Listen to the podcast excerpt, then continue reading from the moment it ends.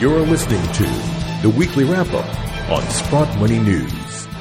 Hello again from Sprott Money News at sprottmoney.com. It's Friday, May the 22nd, and it's time for your weekly wrap up. I am your host, Craig Hemke, and joining us this morning is Eric Sprott. Eric, happy Friday. Hey, Craig, uh, great to be here. It's things are getting very exciting on many, many fronts, so lots to chat about. That is for sure, my friend, and it's also very exciting at Sprott Money because we are back in business after what was a very challenging month of April for just about every business anywhere on the planet. Uh, we are back in business at Sprott Money and SprottMoney.com. So if you're in the market for precious metals, and uh, are having any kind of hard time finding them, be sure to check out our website, sprottmoney.com. You can find gold and silver Royal Canadian Mint maple leafs, 100 ounce, 10 ounce silver bars. We've got them. Any other options from other mints as well. So please visit sprottmoney.com or, of course, call us at 888 861 0775. We're going to talk a lot about precious metal and the scarcity and apparent building shortages of physical metal. Eric, I know you got that on your mind this morning. The mic is yours. Okay. Well, first of all, I should talk about a few of the economic things because uh, we normally go there. Uh, but suffice to say that most of the economic data, I mean, it's not even worth analyzing anymore because it's just a disaster. Okay. Uh, the, the, only thing that the uh, the pundits seem to do from time to time is to say that oh, the job losses were only 2.2 million when the estimate was 2.4 million. Therefore, it's great. Okay. Now, you know, we don't, we have no idea where this thing's going to bottom out. There was actually a study done uh, by one of these uh, economic institutes suggesting that COVID 19 will cost could cost somewhere between 3.3 trillion and 82 trillion. Now, that's a big road to go down. And of course, uh, one's the best case and one's the worst case. And we don't know where it's going to be. There's so many unknowns about how this is going to work out. I, as you know, am falling into the camp where we got to get people back to work here, that the incidence is not as nearly as high as we thought it was because at first glance, there was a very high morbidity because unfortunately the vulnerable were left unprotected. And in a lot of places, half the deaths are in uh, uh, care homes, and and and we didn't uh, get there quickly enough. Um, as I look at the markets, I still look at the the bank stock index, which is just doing nothing here. And I, you know, we're all reading the stories about how people are at the end of their chain here, both businesses and and individuals. So we got to see where this all ends up. But so far, uh, it, it's going to be a lot of damage imposed on a lot of different groups. Uh, the uh, the other thing that seems to be rearing its head in the stock market is the U.S. China thing. It just seems to get deeper and deeper by the day. Uh, it's not uh, th- these are not good things economically. Hmm. So uh, economically, it's a bit of a mess. I, I even happen to note that some of this jobs data. Uh, there's two different types of claims. One, you can claim unemployment insurance, or you can go to the federal government and sort of plead your case that you're a business owner and get money. And then, and rather than 2.4 people making claims last week, there's something like 4.6 people making claims through the two different uh, mechanisms. Uh, so economically, it's a mess. I know the stock market keeps going up. I'm very skeptical of it. Uh, precious metals. Now, I just think there's a burgeoning story in silver here and a silver shortage. The amount of silver theoretically going into the ETFs is, is quite frankly mind boggling. We theoretically had 12 million ounces go into the ETFs yesterday. Well, 12 million times 250 trading days, let's call it, that's 3 billion ounces a year to ETFs, okay? We only mine 900 million. You can't put 3 billion into ETFs. We have the same thing happening in the COMEX where supposedly there's 50 million ounces delivered in the uh, month of May. Well, that's 600 million ounces annualized. Where are we getting all this silver? We haven't even dealt with the people selling coins like Sprott Money and others. I, I had a call from a, uh, a rather large uh, dealer in uh, bullion asking if I had any thousand ounce bars. because they can't find any. Hmm. Is it any wonder they can't find any? Look at the COMEX data. The the open interest goes up almost every day, and yet every day there's deliveries and exchange for physicals, and the numbers are are incredible. Both in the the quantity that supposedly is being settled in both gold and silver are very very large, and very large to be non believable. So I think we're sitting with a shortage and and you know they were letting silver kind of go up slowly, and then all of a sudden they slammed it yesterday. And I was sort of debating, well, why did they slam? Well, maybe they slam it just to cool down the the interest. Okay, that they got to stop these people from buying into the silver ETFs because there's no way that you can find you can't find that silver. Okay, if I had one of the major dealers in the United States phoning me looking for silver, well, where's the SLV getting to 12 million ounces if this these guys can't find a million? Right. And they got everyone's numbers, okay, around the world. So I think there's a great, great story in silver shaping up here. And the same thing in, in gold. COMEX open interest keeps going up. The deliveries keep going up. And where the, the guys that are short, the commercials, can't get out from under these shorts. So I think all hell could break loose at almost any moment. I've heard from several legitimate, credible sources that silver at the wholesale level is attracting premiums uh, never before seen. More than a dollar an ounce on thousand ounce bars. I find it interesting that dealers are actually calling you, asking if you have some personally. Yeah, yeah. And he's the intermediary to the to the to let's say Sprott Money. He's the intermediary. Sprott Money in turn has to add something onto it, right? So, and as you talked about, you know, Sprott Money having product, which we do, but my God, this product is is being priced very differently yeah. than what the commodity markets are telling us. Okay, yeah. very differently. Well, and we're seeing a rather persistent and growing premium even in the futures market, Eric. You remember uh, when there was a major problem with gold back in March and April, and we were told, well, there's plenty of gold. It's in the wrong place. But it was an acknowledgement that there was a serious physical shortage. You had this premium, this spread developed between spot and the front month futures, and it got to be as high as 2 or 3%. Well, this morning it's now over 3% in silver. So what's that telling us? Yeah, yeah. I had also uh, one of the uh, managers of a silver fund who would normally buy product in Canada and probably has, you know, four or five banks that would sell product. Three of them have no product. Okay. Hmm. There's just, there's such a shortage. This, and this is right online right now. And of course, then this dealer, who I know actually phoned this, this party who does uh, ETF buying to see if there might be some that this per- party could get a hold of. So it's a tight, tight market out yeah. there. Yeah, I wonder if uh, the folks at Sprott I know you don't you don't own the company anymore, but I wonder if the folks at Sprott are concerned of people rating uh, the PSLV. You always have to be concerned about that. Yes, that somebody might pay a, a premium to buy the SLV shares, knowing very well that boy, if we could get their their hands on this stuff, and, and let's say there's, as you're saying, a five percent premium in the thousand ounce market, and they pay a two percent premium on the New York Stock Exchange, they'll buy it and uh, tender it. Yes, right. that can happen. Right. Sure sets us up for an interesting summer. Uh, what else is on your mind after what has been such an interesting week? Well, I have a lot of comments on stocks here, individual stocks, and I might say, Craig, that uh, you know there's so much going on, and I'm involved in so many things, but I'm only intimately and and fully aware of uh, things with certain companies. There's many companies I own that I bought the shares you know, six months ago as a small investment and I don't monitor it day to day. I don't really feel like speaking to it. And it sort of resolved that I should really speak to the companies where I think there's something significant that I could impart to the listeners this week.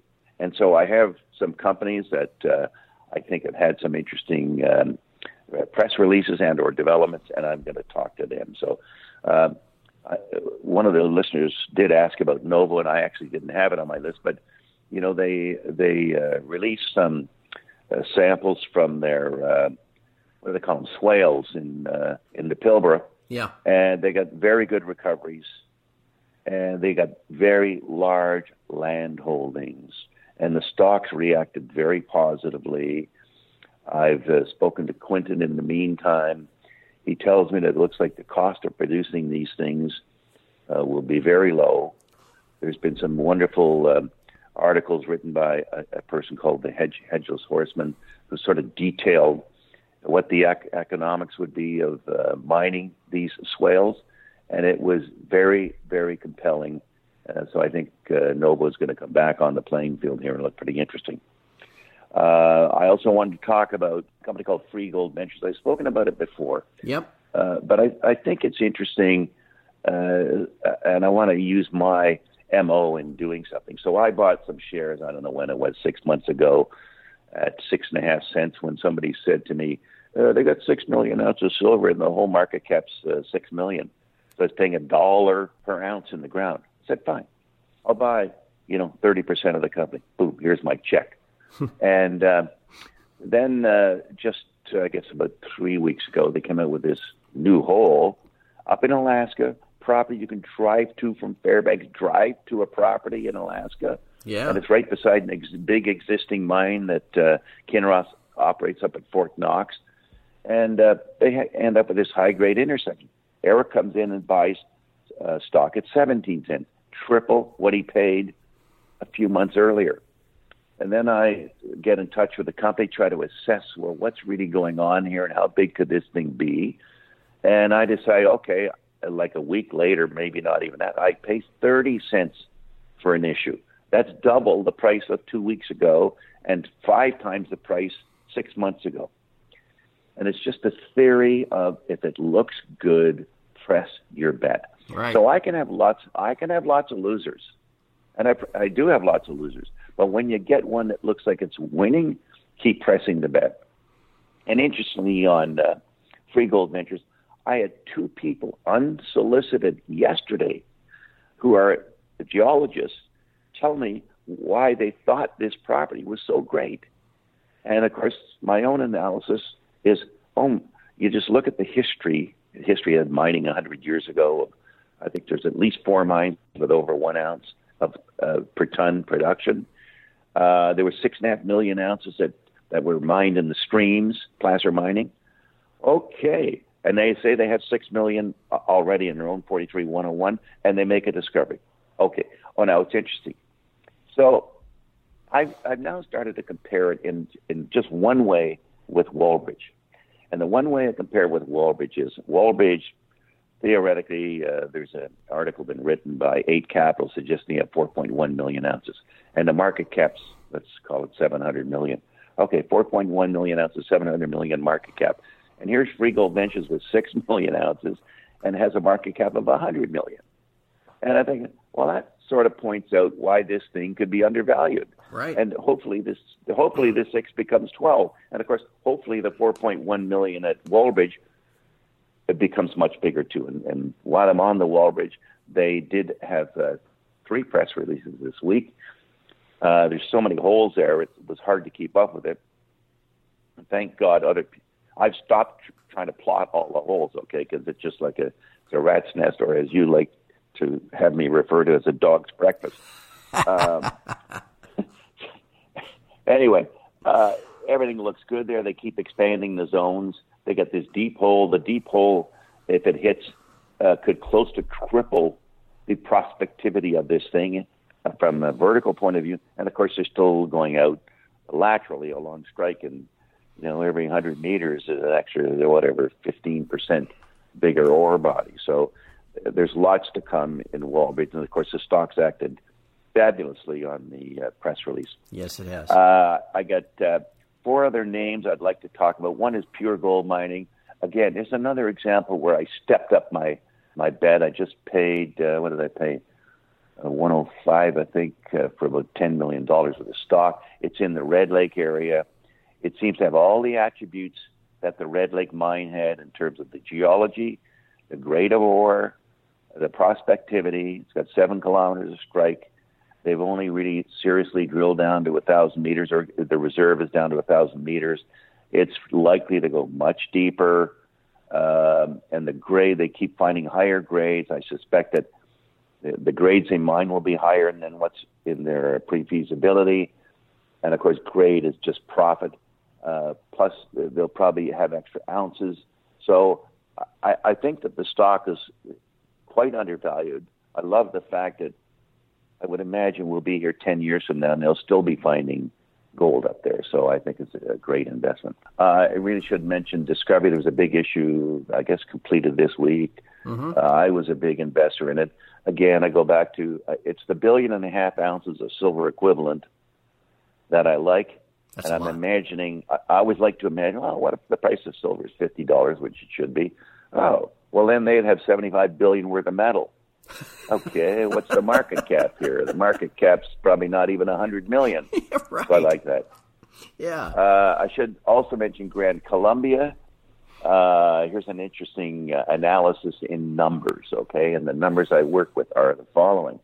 They reported 31 cents. This was reported late on Friday, by the way. That's why I'm talking about it now. Uh, they reported 31 cents fully diluted. Very important, fully diluted. Uh, U.S. That's a dollar 24 annualized. Uh, put it in Canadian, you're basically talking a dollar seventy. Uh, now the price of gold's gone up in the meantime, so maybe we could just round it up to a good shot at two dollars Canadian, two Canadian. Now they have 140 million of cash. Uh, it's a 400 million market cap company. 140 million of cash. They got about uh, uh, 80 million of warrants money that would come in having used fully diluted shares. In other words, the benefit of the fully diluted is the money that comes in, right? Mm-hmm. There's another 80 million. Now I got 220 million of cash that could come in with a market cap of 400. They got investments that are about 80. Uh, so I have to to explain uh, the last 100 million of value market cap with the company earning um, about 100 million a year, U.S. They earn 100 million a year U.S. Uh, got to justify 100 million Canadian market cap. That's easy to do. Yeah, that should trade at a huge multiple of that. Okay, so, and I've said to the company, I said, you guys should be embarrassed by your market capitalization. This is just a joke that it would trade here. So it's a company I own just under or just around 20% of. Uh, it's in Colombia. Um, they have other irons in the fire, and it's just I, I just think that the market will finally come around to realizing that these are very valuable earnings and that it's just the cheapest thing around. So those are my official comments on things I'd like to talk about this week. If there's anything else you want to chat about, I'm good good to go. That that definitely sounds like something that the market just has missed. Like it just an oversight. That's so unusual. Well, yeah, it's interesting when they they go from the outhouse to the penthouse yeah. from a fundamental point of view. It's hard for the analysts to pick it up. No, hardly anybody covers it. I think two analysts cover this thing too. Uh, and and eventually, the beauty of all of this is the computers figure it out. Okay, the computers can multiply 31 cents times four to get their dollar 24 earnings. They know that the price of gold's higher, and all of a sudden it starts showing up, and oh my God, this is undervalued stock, and you know, sooner or later uh, then the uh, the analysts come kicking and screaming. And I went through this with Kirkland Lake Gold. Nobody gave a damn about Kirkland Lake when it was ten dollars a share. Okay, now everybody covers it, of course. Mm-hmm. I was always shocked that nobody covered it, particularly when it was on the Investors Business Daily, number one stock in North America for about a year, because the computer told them that. Thank Show, God for computers. Shows up right flashing on your screen and gets your attention uh, finally. Um, right. Hey, Eric, let's close with this. Um, and again, we want to thank everybody for writing in questions. We're, we're going to try to kind of pair this a little bit because every week we get, uh, let's call it tens of questions uh, about companies that, that Eric just doesn't have a current opinion on. So we're going to try to limit this back to what Eric thinks is important every week uh, and and try to really focus in on some of the main things that are catching his eye uh, week after week. But one thing I, I do want to wrap up with, though, Eric, is we talked about this a couple weeks ago, and we've gotten follow up questions last week and again this week. Is this idea of um, holding your shares at a broker dealer, whether they're in Canada uh, or in the U.S. A lot of broker dealers are owned by banks. Banks, obviously, in this recessionary environment, depressionary environment, are feeling a lot of stress and will continue to feel a lot of stress going forward. Uh, you've mentioned this before, and that's why people wanted to uh, double back to it. Can you add any more color about holding shares, where you might hold shares, that sort of thing? I've always been a, a, a having deep concerns about the banking business. Uh, we know that in the end of the financial crisis, that the following stocks traded at a dollar: Fannie Mae, Freddie Mac, AIG went bankrupt, uh, Citigroup traded a dollar. They were broke. Uh, Lehman had already gone down. Bear had to be taken over. It's a risky business when you're levered playing financial markets that are as volatile as the financial markets that, that we have. So uh, there's always a huge risk that uh, you have your money in the financial system, things go wrong, they have claim on your assets. So please be careful. Does that mean I mean, consider holding them in your own name, getting certificates, that type of thing, or do you yeah. just try to find broker dealers that don't have relationships with banks, but that maybe doesn't necessarily lessen their risk either? Yeah, you gotta. Well, maybe there's broker dealers that don't use leverage, i.e., use the capital yeah. and you know have it leveraged out ten times. I don't know who they are. Okay, I honestly don't. Uh, but it, there's no harm done. One, having your gold out of the system. Two, having your stock certificates out of the system. Yeah. No, I hear you. I was caught uh, up in MF Global back in the day, and you just never, it's never, you never really know. You know, it's really hard for the yeah. average regular investor to know these kind of things. Unfortunately. Well, well all right, my friend. Uh, as we head into the weekend, any other uh, things you'll be watching for next week? Because things are certainly getting interesting. We've got the contracts going off the board, some option expiration, month end, all that kind of stuff. Yeah, no, it's we're going to have first notice day on Friday uh, they can't get these uh, contracts down. It's going to be very, I'm telling you, the day's coming real soon here. So it should be quite exciting. I look forward to next Friday. And it is a three day weekend, uh, market holiday weekend here in the States for Memorial Day. So everybody keep that in mind as well. The U.S. markets will be closed on Monday. So with that, Eric, I wish you a happy three day weekend. Hope you're able to enjoy it. And I look forward to talking to you next Friday it'll be fun. I only wish the U.S. was open, okay? But we'll try to take care of things here in Canada. So you have a great long weekend. Thank you. You too. And one last thing before we go, again, regarding uh, the individual shares. Uh, one of the monthly uh, projects we have here at Sprott Money is the Ask the Expert segment. This month was with Mickey Fulp. Many know Mickey. He is a great geologist and mining analyst. So if you want to know more about some of the individual shares, I tried to ask Mickey some of those names too. Just go to sprottmoney.com, click the Insights tab, and you'll see a tab for Ask the Expert, and there you will find this month's conversation with Mickey Fulp, was just recorded just a couple of days ago, so it's good, fresh info, so please check that out. Again, Eric, thank you for your time. Thank you, everyone, for listening, and we'll talk to you again next Friday.